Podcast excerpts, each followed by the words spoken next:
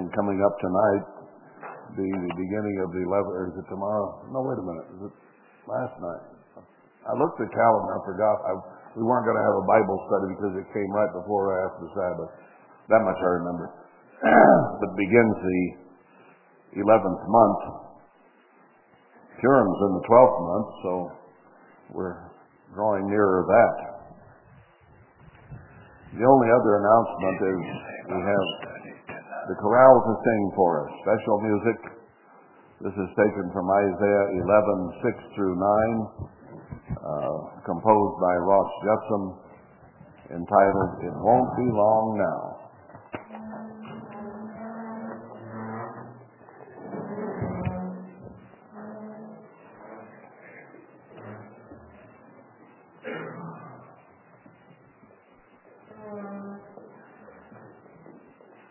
This little group, it's one half singing to the other half.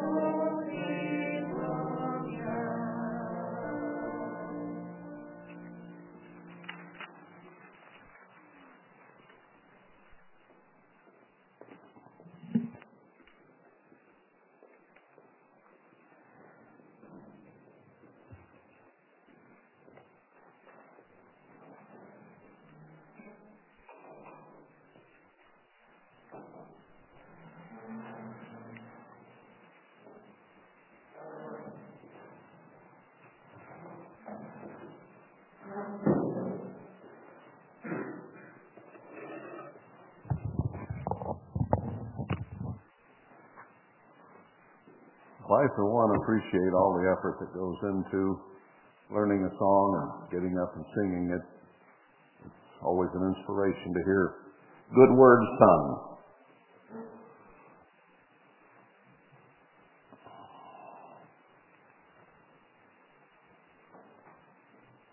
You've probably read, I'm sure you have, and have been acquainted somewhat with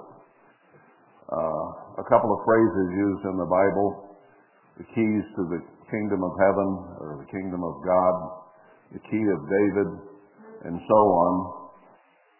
I got to reflecting on that a few days ago.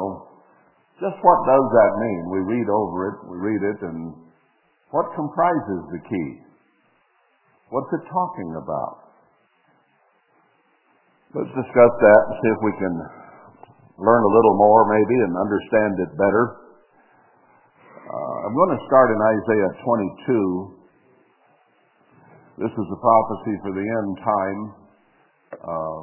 What is recorded here, and many places in Isaiah and the other prophets actually have their basis in either First Chronicles and Second Chronicles and the Kings, because the story is related back there as a matter of history, primarily, with prophetic overtones for that matter.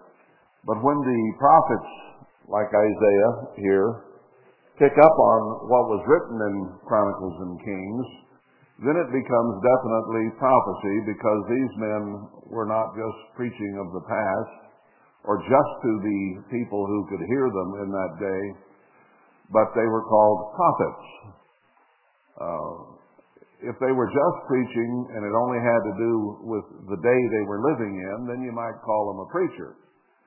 But when it's billed as, and God calls them prophets, that means something for the future.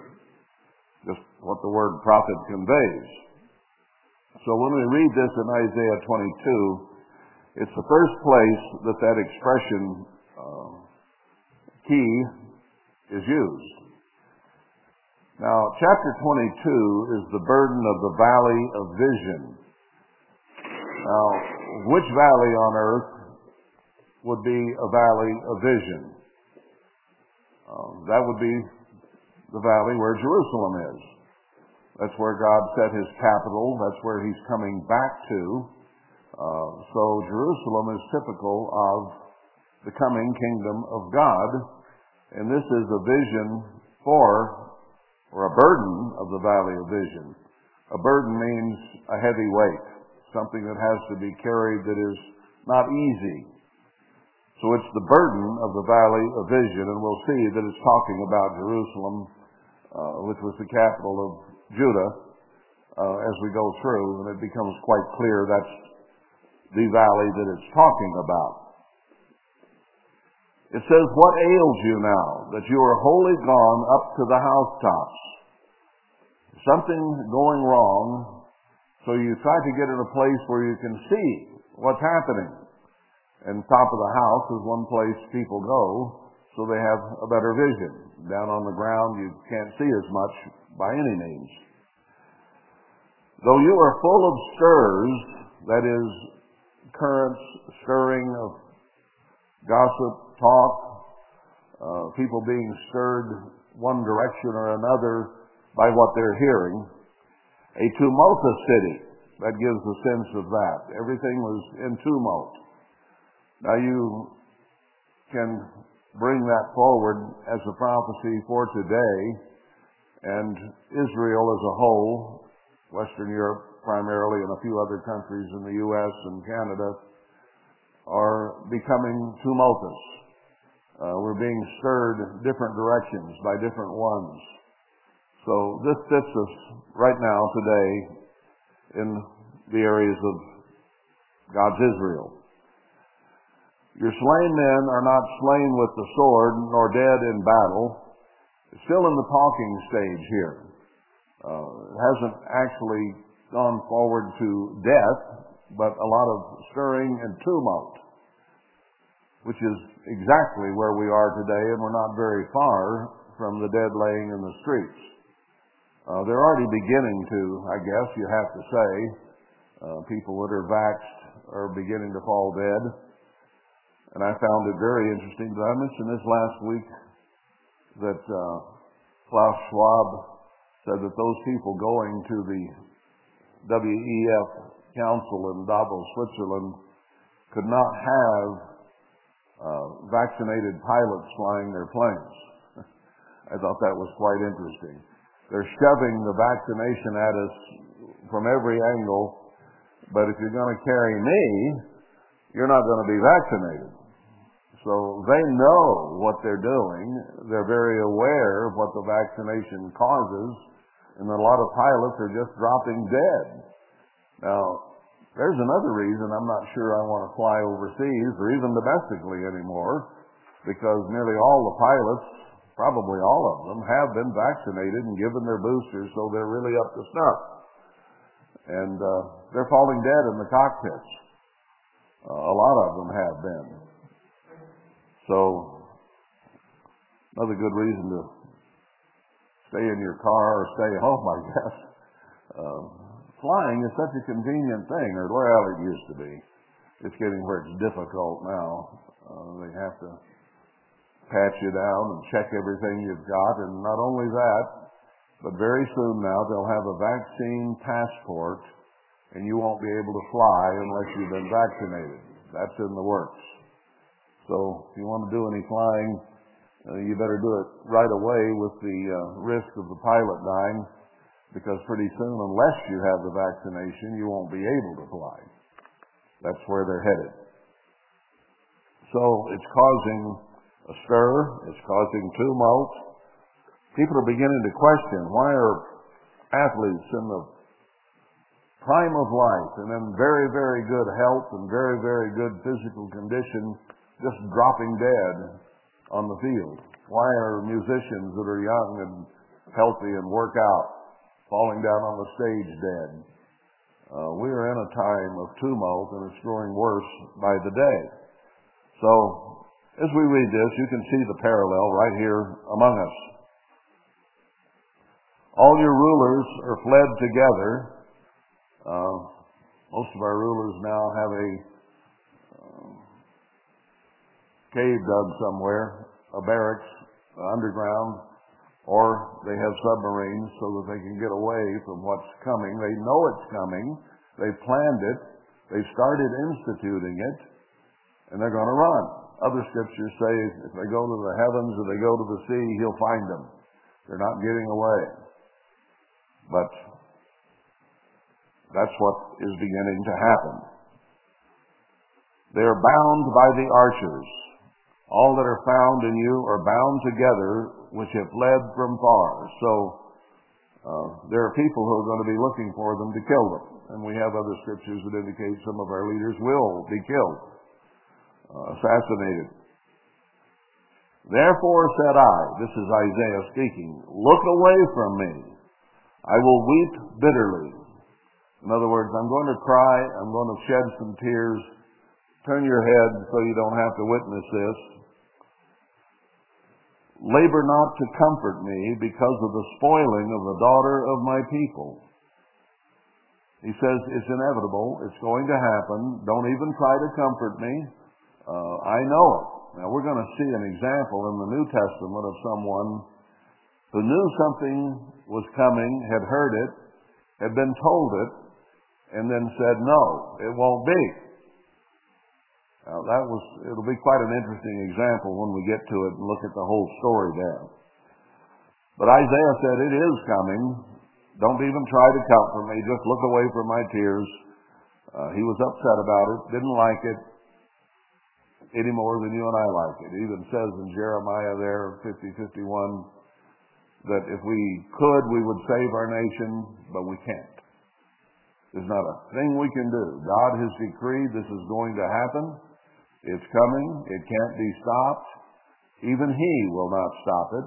Some say in their articles on the internet that if we just all turn to God, but God has already said, you won't do it.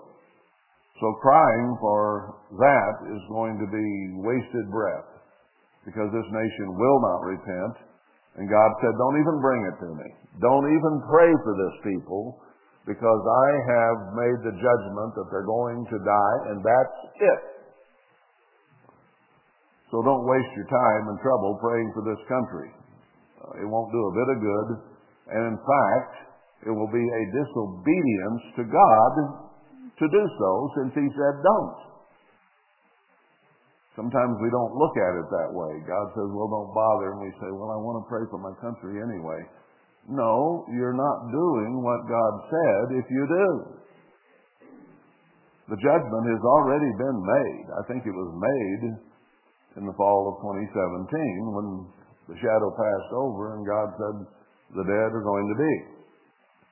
And it's coming. It started coming. And it's getting worse by the day.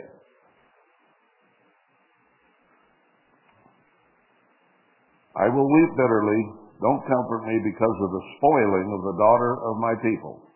For it is a day of trouble and of treading down and of perplexity by the Lord God of hosts in the valley of vision. So Isaiah was centered in Jerusalem, and there's where he worked with King Hezekiah. So the valley of vision then is within Israel and is in our country today. Breaking down the walls and of crying to the mountains. And Elam bare the quiver with chariots of men and horsemen, and Kir uncovered the shield. So destruction is coming. And that's the context of this thing about the kingdom and the keys and so on when we get down to it in this chapter. But you need to understand the context of what it's talking about in order to grasp what he means. Because to me, I would read over this chapter, the last half of it, and not quite get what it's talking about. I think I understand it better having gone over it two or three times recently. And it shall come to pass that the choicest valley shall be full of chariots, and the horsemen shall set themselves in array at the gate. So the valleys, the countryside, will be full of chariots, and they'll be gathered at the gates of the cities as well. So rural, urban, doesn't matter. It's coming to everybody. People who think they can flee to the mountains and eat deer are going to be sadly disillusioned because there's only so many deer and there'll be a lot of people, and they won't last long. They won't do you any good. Now, they'll attack the cities first. That's where it starts. But they will spread out, and they will devastate the entire country. You have seen also the breaches of the city of David, that they are many, and you gathered together the waters of the lower pool. Now he's leading up to talking to an individual here. And he'll say it in a little bit here. But things were done that should not have been done. For God to call for this kind of destruction, there has been a lot of sin, there's been a lot of disobedience, not looking to God, because those are the times and the people that he says, always in prophecy, will be punished. It's always disobedience that gets God's wrath up and causes him to punish a people. So he prefaces what he has to say here by saying that destruction is coming. And it wouldn't be coming if it weren't for disobedience.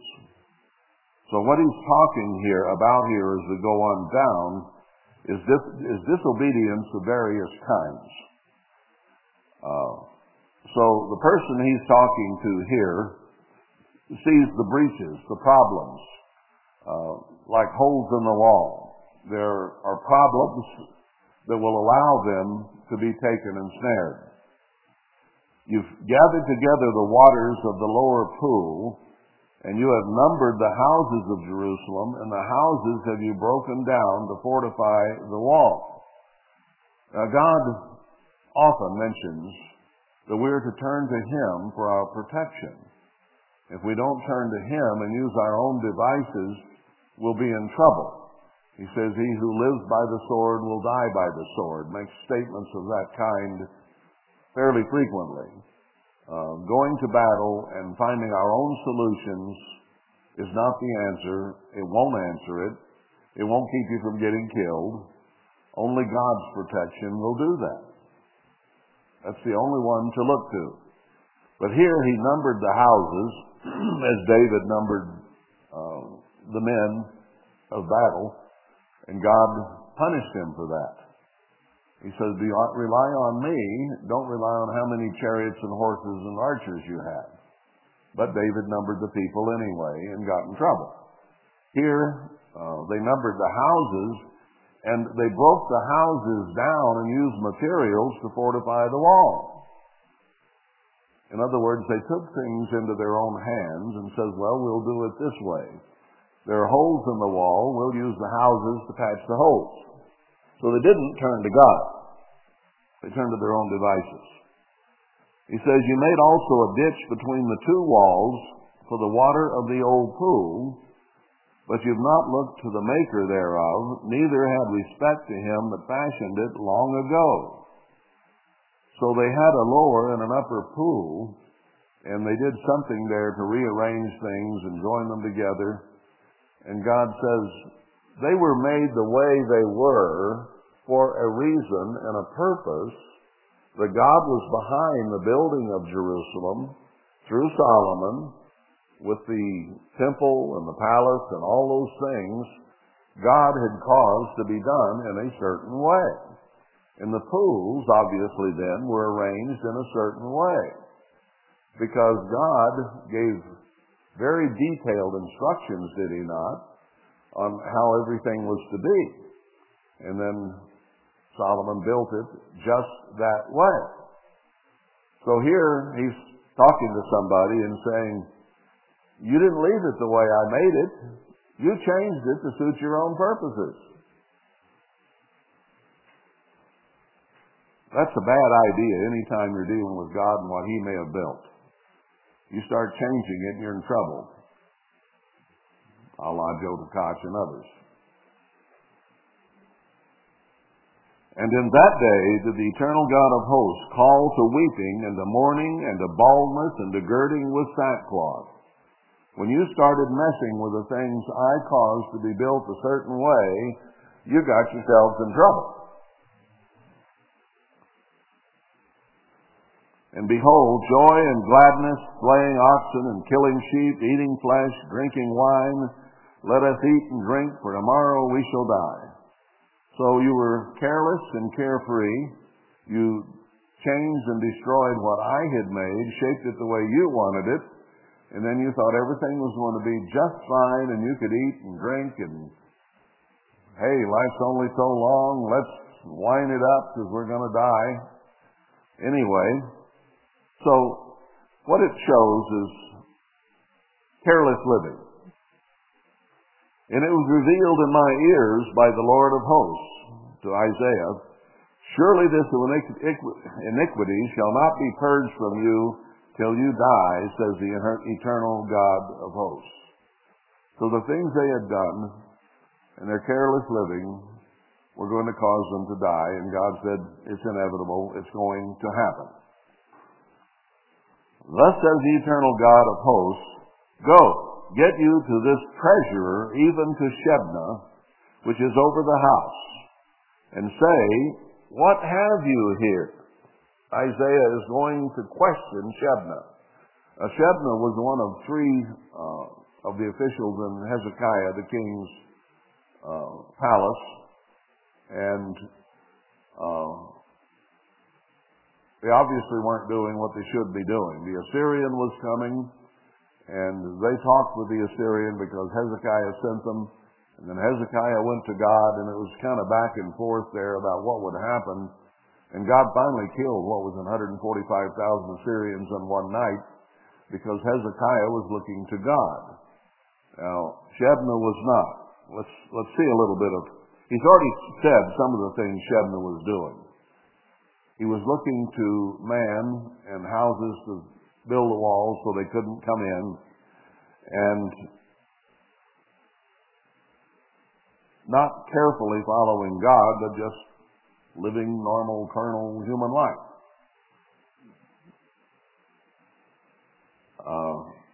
So it was iniquitous.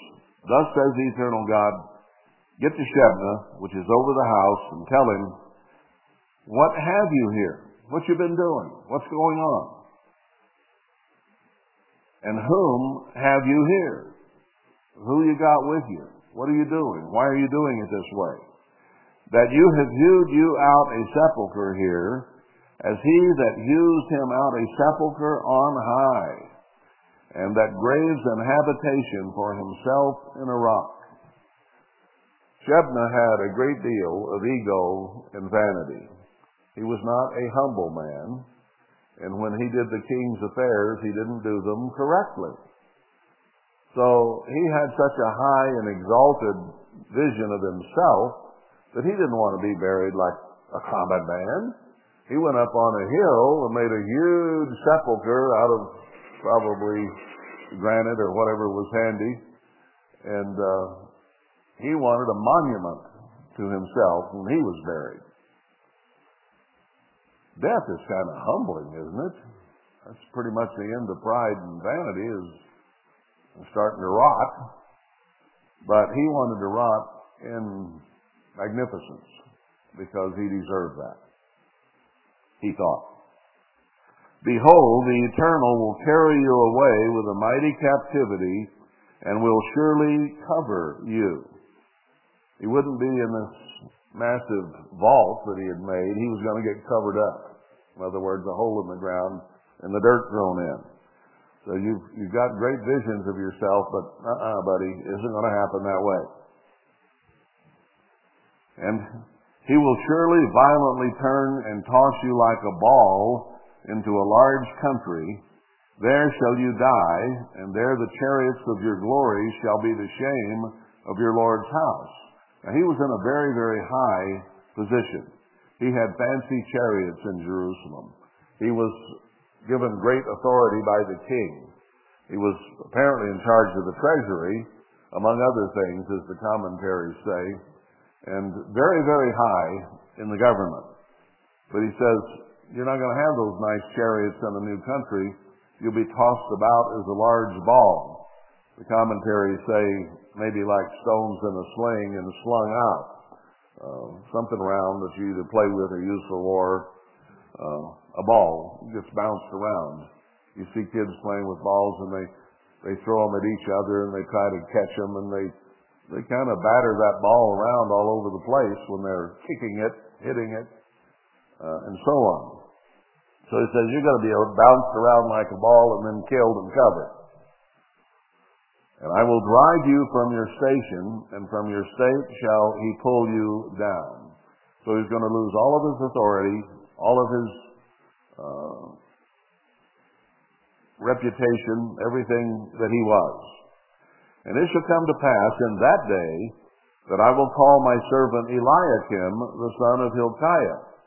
Now, Eliakim was one of the three that were sending messages back and forth between Hezekiah and the Assyrian.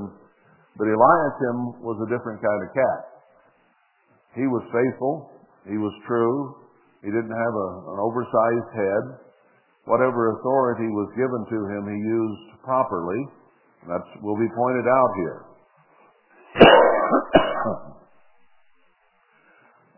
Eliakim means the God of raising, or God is setting up. An interesting term, because Eliakim was being raised up by God to the office that Shebna had held and misused, and God was going to raise him up and set him up in a high position. And I will clothe him with your robe and strengthen him with your girdle, speaking of Shebna, and I will commit your government into his hand, and he shall be a father to the inhabitants of Jerusalem and to the house of Judah. What does the father do? He looks over, he takes care of, he feeds, he provides for those under his authority. And he says, that's what you will be, is a provider and a caretaker for Jerusalem. And the key of the house of David will I lay upon his shoulder. Speaking here then again of Eliakim. So he shall open, and none shall shut, and he shall shut, and none shall open. This is the first time this phrase is used in the Bible, and it is used hereafter only in the New Testament, which we'll examine. But we need to go back here to begin to understand what this meant. What is the key for? You got a key in your house, you carry it, but it's there to keep people from entering in who don't belong there. But you have the key, and you can open that door, and you can shut that door, and you can lock it. So here he was giving Eliakim authority to come and go in important places where others were not allowed to go. The key is very, very important, and it is to us today for security. We have keys to our cars, keys to our purses, keys to our houses, keys to our mailbox, maybe. If you've got a post office box.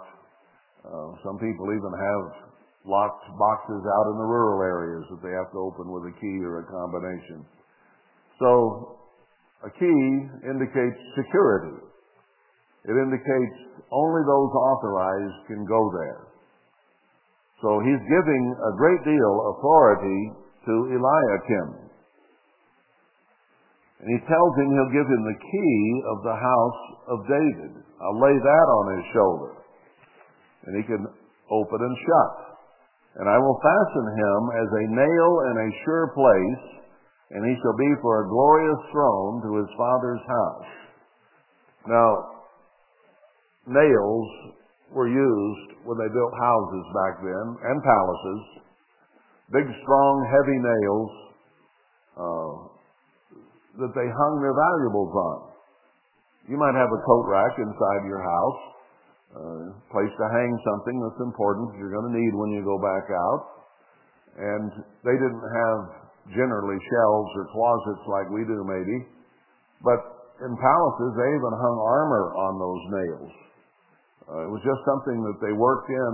If it were adobe, while the bricks were still fairly soft, they'd drive them in, and there they'd be. So you hung your valuables there. So he said he'll be fastened as a nail in a sure place. They were put in far enough that they wouldn't just droop and fall out with a little bit of weight on them, but they would be strong.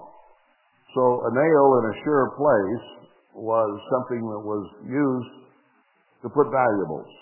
So he says, I'm going to make Eliakim that valuable. I can hang authority on him. I can hang office on him, responsibility, everything that's important to a government, because he's describing a government up here, key of the house of David, the kingdom of David. He was going to make him strong for that. Now, there are overtones here in the prophecy for some beings and individuals in the New Testament. We'll get to that later. But here we begin to understand what this means. Now, I might give you some hints here.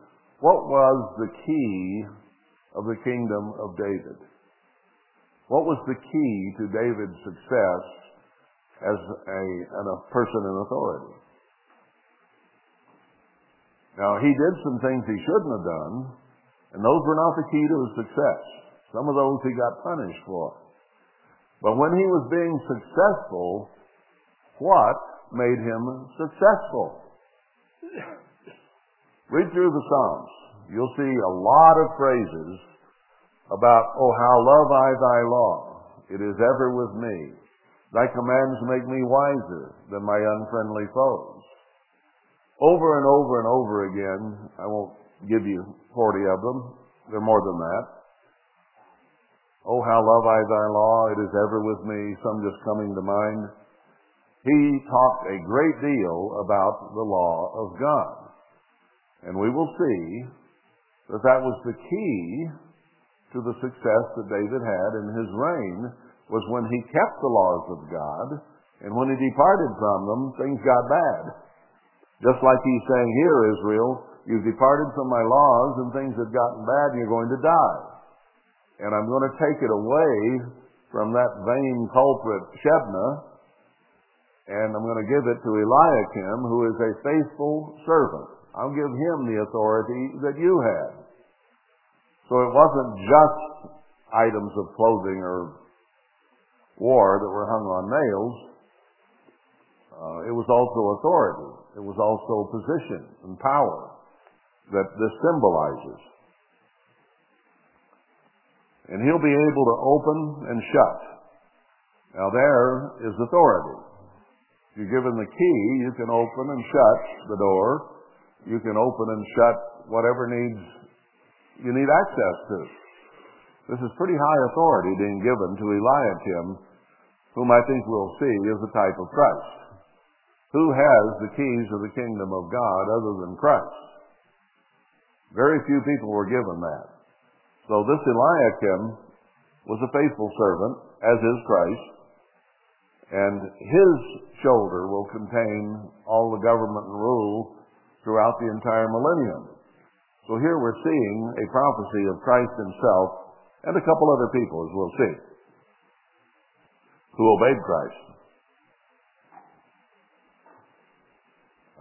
They shall hang upon him all the glory of his father's house, and he was a descendant of David, the offspring and the issue, all vessels of small quantity, from the vessels of cups even to all the vessels of flagons.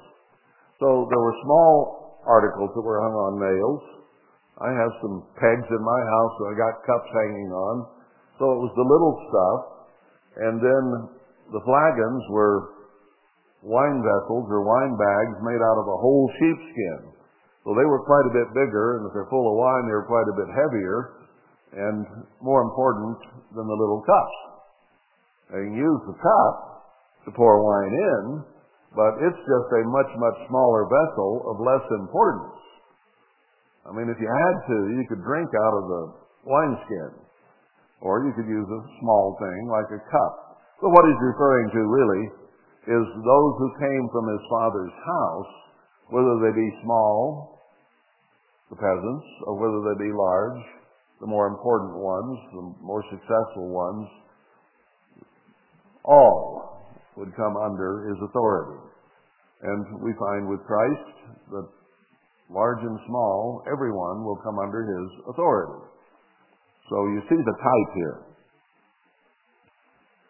In that day, says the Eternal of Hosts, shall the nail that is fastened in the sure place be removed and be cut down and fall, and the burden that was upon it shall be cut off, for the Eternal has spoken it. So whatever was hanging on the nail with Shebna would be cut off. All of his authority, all of his power, even his sepulcher, he would be cut off from.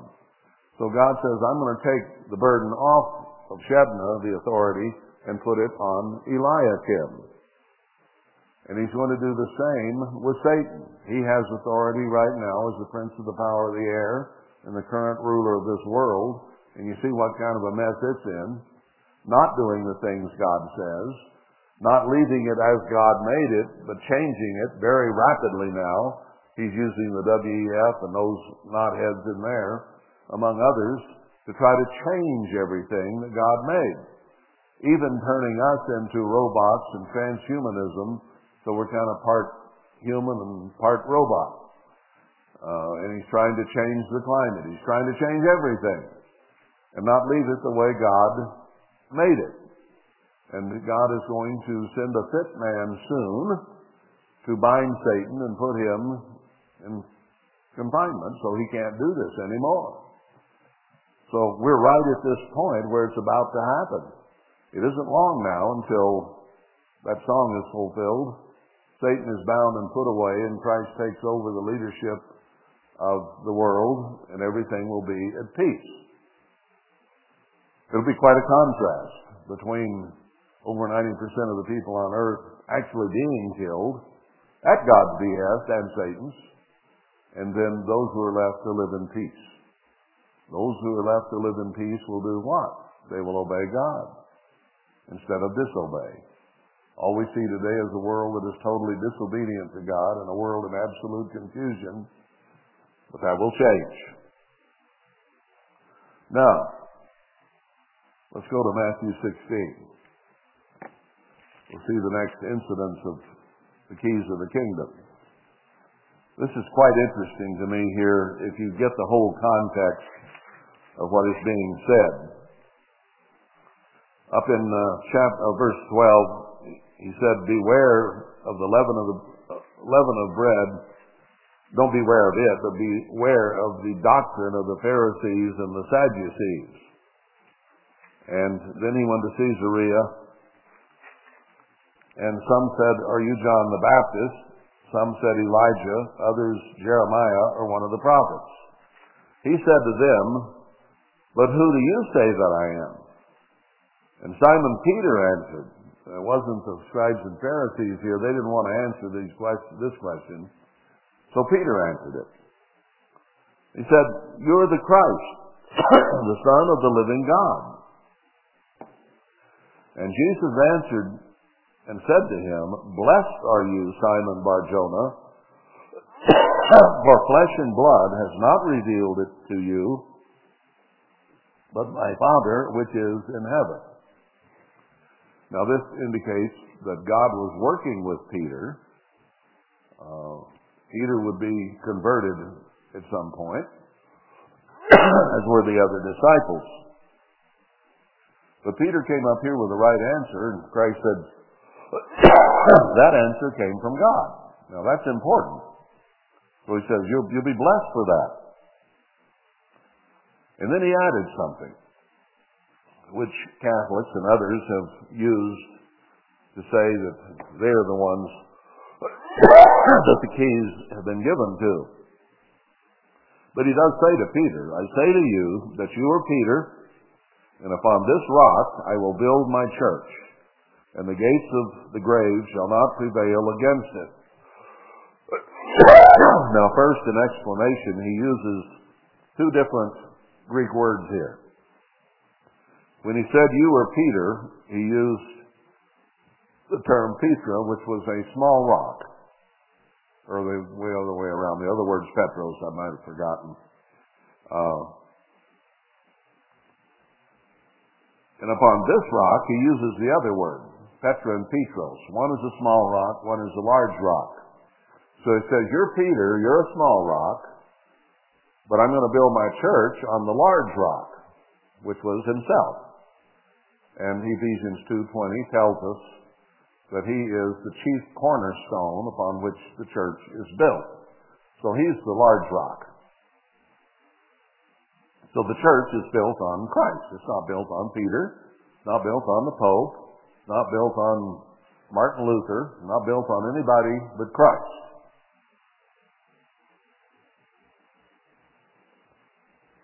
I'll build my church on me, but you're a small rock, you're in the church, but you're not as big a rock as I am. That's the comparison he's making. And I will give to you the keys of the kingdom of heaven. And whatsoever you shall bind on earth shall be bound in heaven, and whatsoever you shall loose on earth shall be loosed in heaven. Now, given the keys of the kingdom of heaven, we read Eliakim was given great authority and could open and close. He had the keys. He of the house of David was the law. That was the key that made things work. And we will see that here in a little bit to be true of the New Testament as well. Now, this gets perverted terribly by various ones who say they are in charge and they can make whatever rules they want to make. In fact, the Pope calls himself the Vicar of Christ, which means in the place of Christ. So he has assumed to be above Christ. And the devil has assumed to be above Christ. So when Satan started his church through Simon Magus in Acts 8, it became the Catholic or Universal Church. They named it Universal, saying it would be everywhere, it would be the Church of God. But Simon Magus was told by Peter to go to hell with his money in no uncertain terms. But this was within 100 years after the New Testament church began to die out, and the Catholic Church became the main one. Was God really giving him the keys of the kingdom and saying whatever you lock or unlock will be something that God will back? Was he really saying, you can do anything you want and I will respect it and it'll be the law? It'll be what everybody lives by. Does that sound like the God who rules the universe and he tells the man down here on the earth, who isn't really even converted yet, I'm going to give you power and you can do anything you want and I'll okay it? Can you imagine God doing that with any man? Well, I'll prove to you that that wasn't the case. This has been translated very poorly. I have a book called 27 Translations of the Bible, and on every verse in the Bible, it will give you the different translations that these 27 different translators have used. In some cases, there's no change. All of them say what King James said is fine. In some cases, there are two or three who see in the Greek or the Hebrew a different wording, a better meaning, in other words, of the translation. When you translate, let's say from Spanish to English, or from English to Spanish, you lose a lot because things mean different than you think. And so they use, let's say in Spanish, they use a certain type of sentence structure which is foreign to English, and vice versa. And the words sometimes are very difficult to translate. Some are pretty easy.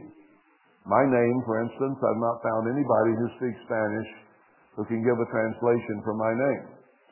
They can barely say Darryl, and they don't know what it means in Spanish. There's no equivalent.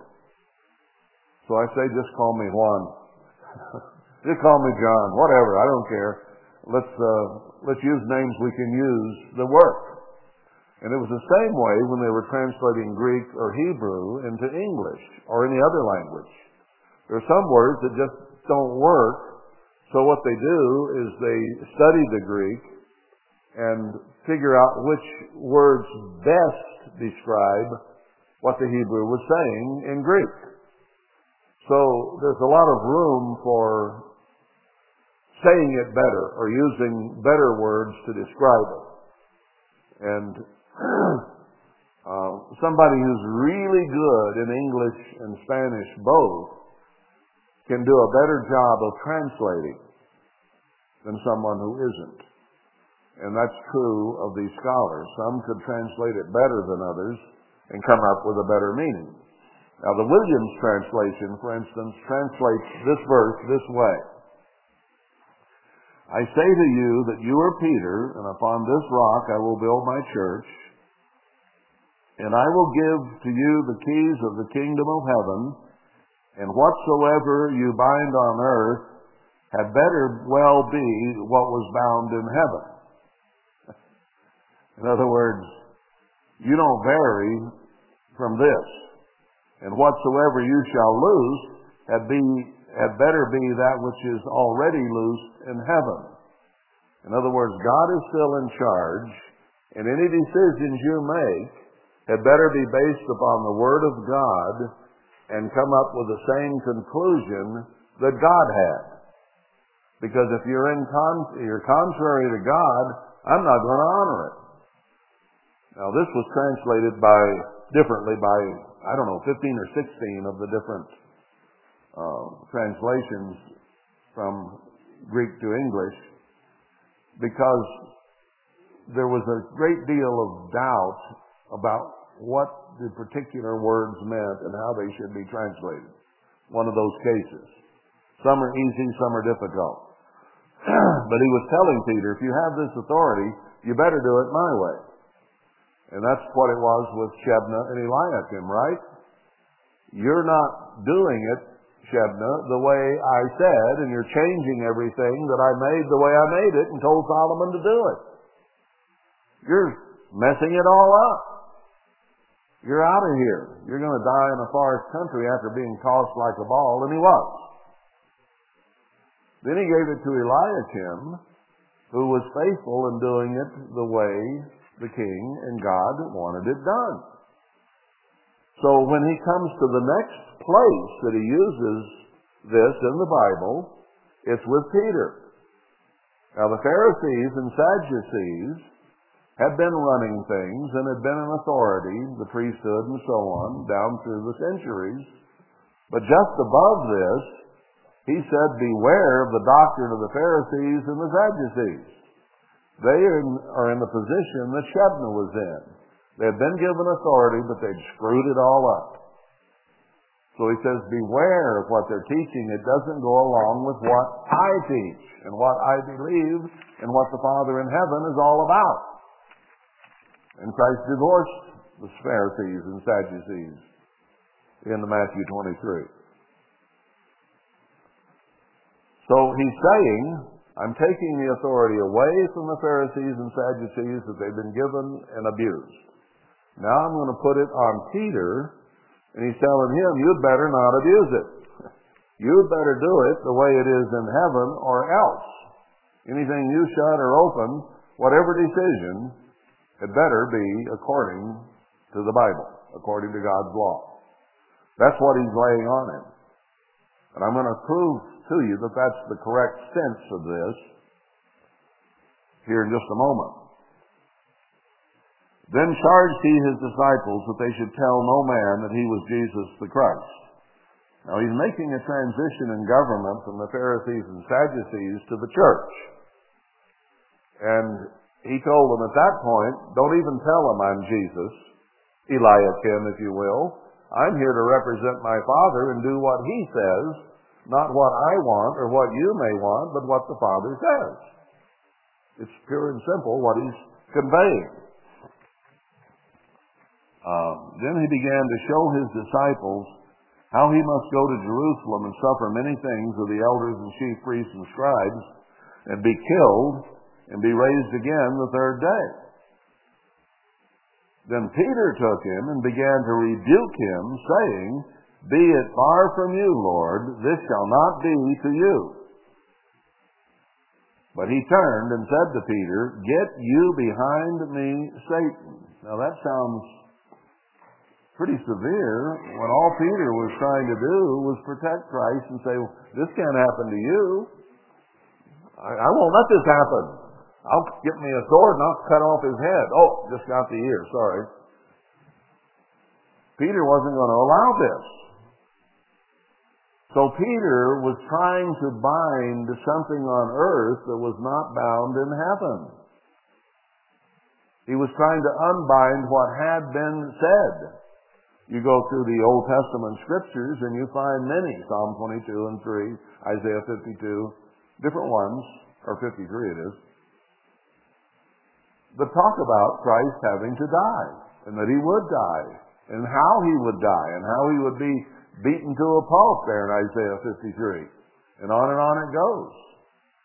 So what Peter was saying was in opposition to what the prophets had said.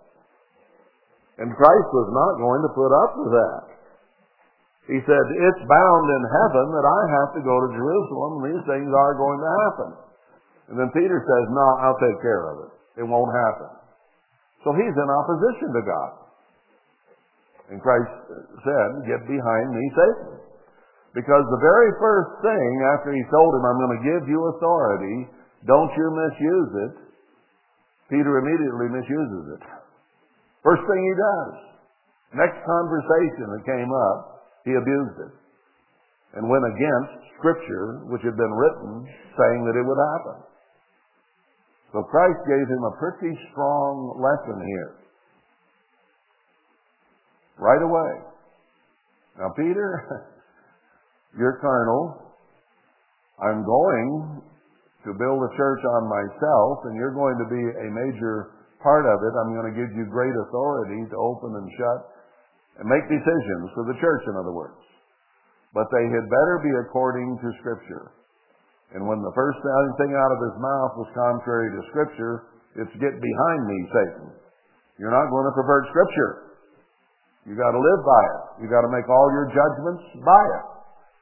What Peter should have said, I have read the Psalms and I've read Isaiah 53, and I know you're going to have to go through this because that's what the prophet said. I'm sorry, I'll be at your side, I won't forsake you. So I know it's got to happen. I'll pray for you, I'll support you, I'll help you. That should have been his answer. But no, he said, that's not going to happen. So he was using his vanity and his ego to think he could stop it. Like Eliakim, like Shebna. I'll use my authority to do what I want. You savor not the things that be of God, but those that be of men. He laid it out very clearly to him. God said this is going to happen. It's going to happen. But you're thinking like a man. How are you going to make decisions for the church when you're thinking like a man?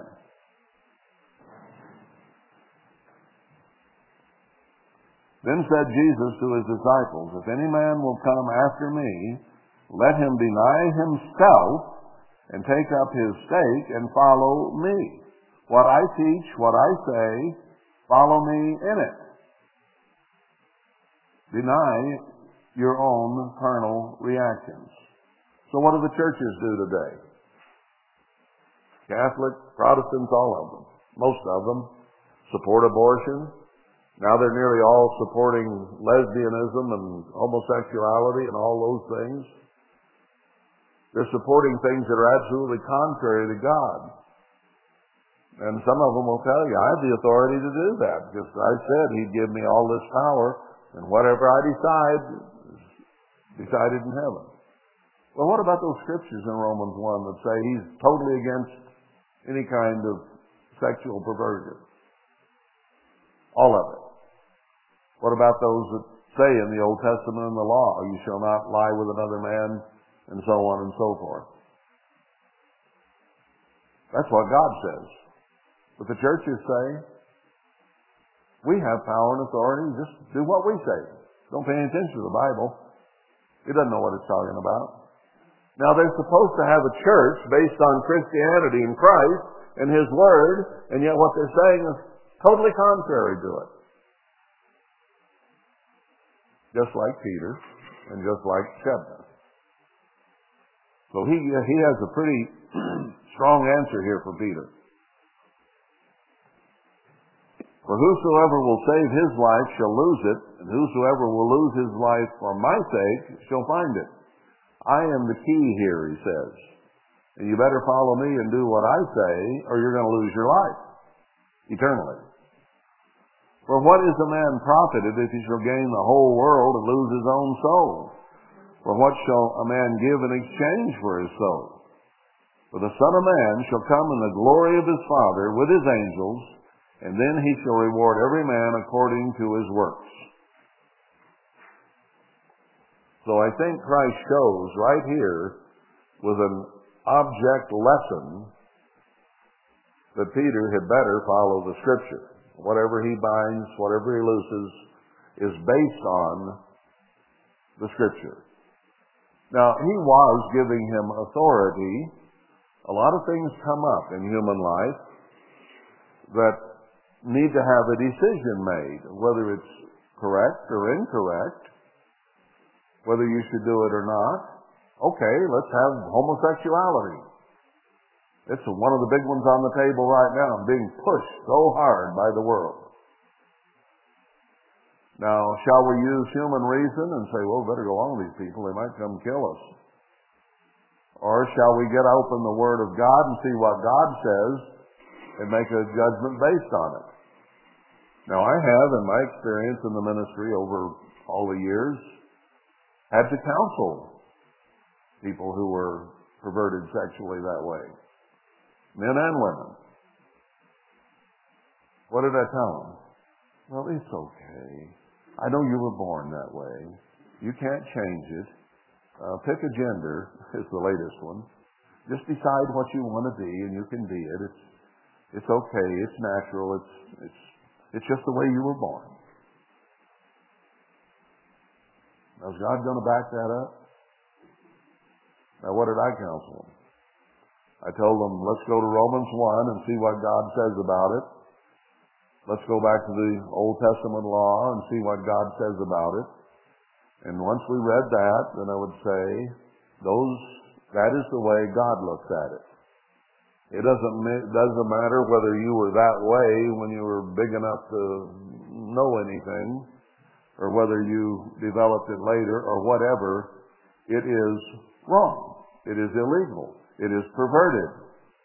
And therefore, you have got to change. God will not allow homosexuals in the kingdom of God. Some went away sorrowing. Some made an effort to change. That's one of the hardest things there is to change, because it's all full of your emotions. It's full of your feelings. You look at a woman and does nothing for you. You look at a man and you get all excited. How do you change that?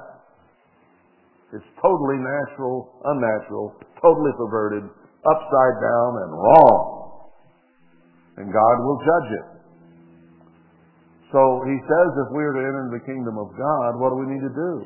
Repent, change, be different, get in line with the law of God. Now, some things are harder to change than others.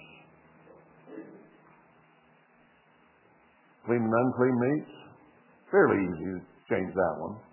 Once you can see it in the Scripture, it's fairly easy to change that. Because you have substitutes. You got beef, you got sheep, you got different things you can eat, and you don't have to eat pigs. So that's reasonably easy.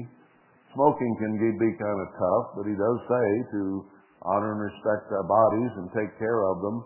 And we know good and well that smoking is bad for them. There's not a thus saith the Lord in here, thou shalt not smoke Camels or Marlboros. But there is in here that we are to respect and take care of the body that God gave us and not do things that harm it. And that harms it. There are a lot of things that harm it. You could even put a lot of things that are in this grocery store over here on that list that are just as bad as smoking. Soda pop,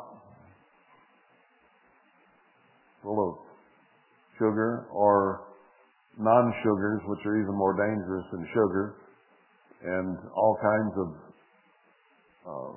concocted chemical flavors, and on it goes.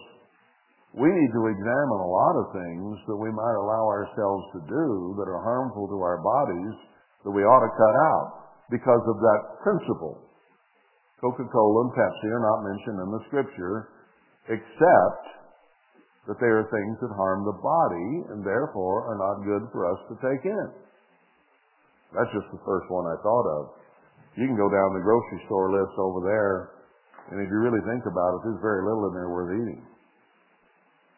We just have to do the best we can. I pick out one or two or three things, but there's 100, there's 1,000. We might ought to consider whether, should I buy that and take it home and put it in my body? What's it going to do to my heart, my lungs, my brain, my arteries, on and on? Will it help my health or harm my health? We have to make those decisions. And I'm not going to give you a do not touch list. That's not my job. My job is to tell you to get in line with this word, which says, take care of your body. Then you have to become wise in what you determine is good for it and not good for it. God expects us to learn wisdom. So it's up to every one of us when we go in the grocery store or the pot store or wherever we go to determine whether what we are thinking about doing would help our bodies or not. I can think of another one real quick, cocaine. A lot of people snort cocaine to make the brain work better. And then it quits working and they have to have another snort. The people who are snorting cocaine have their health go downhill. So a godly decision on cocaine would be that harms my body, and therefore God says don't do it because he wants me to take care of my body. A lot of scriptures about that. So you have to make those decisions. God wants you to learn wisdom. I mentioned two or three of the things that are some of the worst.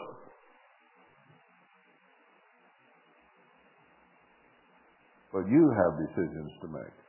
What should I take in? Is this helping me with my health, or is it not?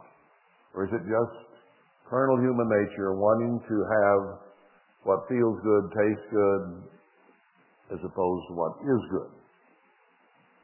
And God will judge us based on the kind of decisions we make about all these things. So no, we don't have a list. I don't want to do that. I don't want to go down to the grocery store and start reading all the labels. This is on the good list. This is on the bad list. That's what Joseph Smith and the Mormons did. You can't have soda pop. Or you can have soda pop, but not coffee. They didn't have soda pop in the days when Joseph Smith lived.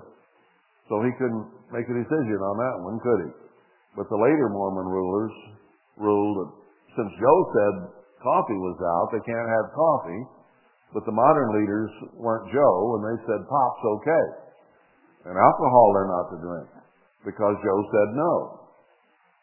But you can have these other things instead. Well, I know that Joseph Smith was guided and led by a demon named Moroni. Now, how do I know that? Because he taught him to keep Sunday. He taught him a lot of things that are contrary to Scripture. And a holy angel would not teach you things contrary to Scripture. And Peter had better not teach you things contrary to Scripture. His decisions had better be made on this word. Now, he said he gave him the keys to the kingdom of heaven. I'll quote you a verse. Luke 16:16, the law and the prophets were till John. Since then, the kingdom of God is preached.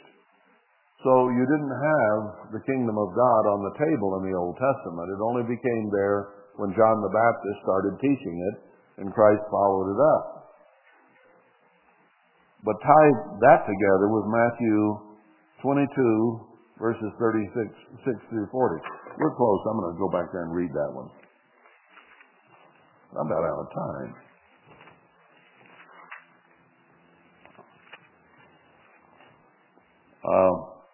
Master, which is the great commandment in the law? Jesus said to him, you shall love the Lord your God with all your heart, with all your soul, with all your mind. This is the first and great commandment. And the second is like to it, you shall love your neighbor as yourself. On these two commandments hang all the law and the prophets. Everything about the kingdom of God, everything that was written in the law and the various laws, everything that the prophets wrote, and there's a lot of it, there's two commandments that all this hangs on. Love God and love your neighbor. Those two.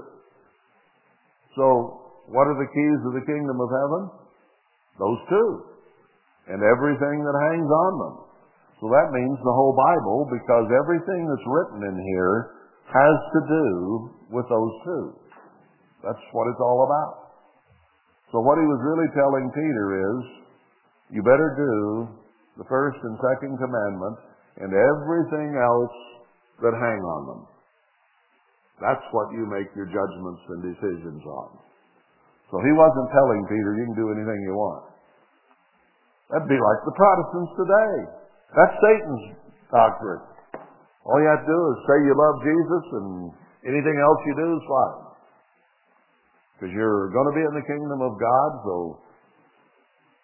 you can lie, steal, cheat, murder, commit adultery, do all these things. You're still going to be in the kingdom of God. Well, why do they teach morality then if it doesn't matter? I knew one of our ministers years ago. The guy says, well, the law's done away with. Well, what about the one about adultery? Oh, that's done away with. So the preacher says, well, I'm going to take your wife to dinner tomorrow night. You know, if the law's done away with, what's the problem? Why would you object?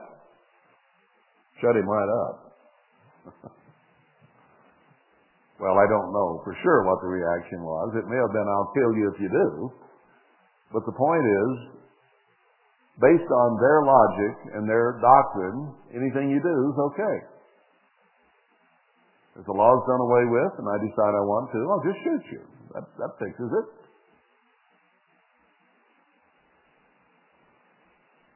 I think it's quite obvious that that's not true. Those laws still exist. So anyway, being short of time here, let's go to Luke 11:52 says that the scribes took away the key of knowledge. So the scribes are doing just the opposite of what Christ is saying here. They took away the keys of proper living, of right knowledge, screwed it up, twisted it, made it where it was of none effect, and then Christ divorced them and said, I'm giving it to Peter and the church. And Peter, you and the church better go by true knowledge and my word, not that which the scribes and Pharisees did, because they had the keys. They had the law. But they twisted it. Let's go to Revelation 3 and get the last one. We've read this one many times in the church, where he says to the Philadelphia church that they would have the key of David. What does this really mean? Now you read about Sardis at the beginning of chapter 3, and it says that Sardis died and was getting away from the things that had been taught. What did the Tataches do? They took the things that God had revealed to Herbert Armstrong and took them right back to Protestantism. Twisted it like the Pharisees and Sadducees had. So it no longer was the Church of God, it simply died. And we've been dealing with the bodies and the crippled and the maimed and so on ever since. So he said, strengthen the things which remain and are ready to die. False doctrine being promulgated, getting away from the truth. And he hasn't found your works perfect before God. So he says, remember how you have received and heard and hold fast and repent. Some did. Some followed the Pagoshes right back into pagan Protestantism. Others held fast to the things they'd been taught. And he says, there'll be a few names still alive in Sardis, although most have died. Tells them to overcome what? Sin. What is sin? Breaking of the first and fourth, or fifth, breaking of the first and second commandments. Love God and love your neighbor. And everything else in the Bible hangs on that. Then to the angel of the church in Philadelphia write, these things says he that is holy, he that is true, he that has the key of David, he that opens and no man shuts. Now that is Christ. Eliakim then was a type of Christ who could open and shut only by the things written in the book and the things that God had made. And Shebna was trying to get away from what God even physically had done with the pools in the city of Jerusalem. Not allowed. But here at the very end time, when worldwide has died, Sardis, that puts it now. We've been through the death of Sardis. And then you have Laodicea afterward. It says they were still self-righteous and lukewarm and so on, and had to repent and overcome or else. So then you have Philadelphia that God put between Sardis and Laodicea, because the same people are involved here at the end time. He says those that were called here at the end would not die. This generation will not die out in Matthew 24 until these things had been accomplished. So he's dealing with people from Sardis, Worldwide Church of God, and Laodicea, which is all the spewed out people that there are, including us, because we were spewed. But Philadelphia has to be put between those two because it's the same people, except that the ones in Philadelphia are the ones who've repented out of Sardis and out of Philadelphia, so they form it. You don't have anybody else to work with except those who have been called. And most of them would fall away, 90%, and only 10% would become true Philadelphians. But he said, Christ has the key of David, which is the law. We saw some scriptures, and David wrote all the time about the law of God, and that's what made him successful. Same with Eliakim, same with Christ telling Peter, you keep the law, and all your decisions better be based on my law that I have already set up, none of your own carnal reasoning. I am going to Jerusalem to die. Get behind me, Satan. Pretty clear. So he says Christ is involved with Philadelphia. He has the key. That's the law. He opens and shuts, and no man opens. I know your works. Behold, I set before you an open door, and no man can shut it. So he said, I open and I shut, and I'm going to open one for you, and nobody can shut it. Now you read about the two witnesses, and the beast's power is going to try to shut them up. And they won't be able to until Christ actually shuts it, and they kill him 3.5 days before the resurrection. So the door is open through that whole time, and nobody can shut it. And then Christ shuts it and lets them kill those two.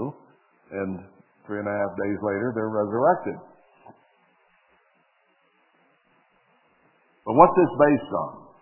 For you have a little strength. 10% isn't much out of what was. And right now, there's no strength. There's no way to do anything. Everybody's just sitting, kind of twiddling their thumbs, and some are trying to make booklets and broadcasts, and it's going nowhere, getting nothing done. Little strength, and have kept my word, and have not denied my name or my authority. Kept his word, that's this book. That's what Christ is telling Peter. You better follow the law and the prophets. Do what's in this book.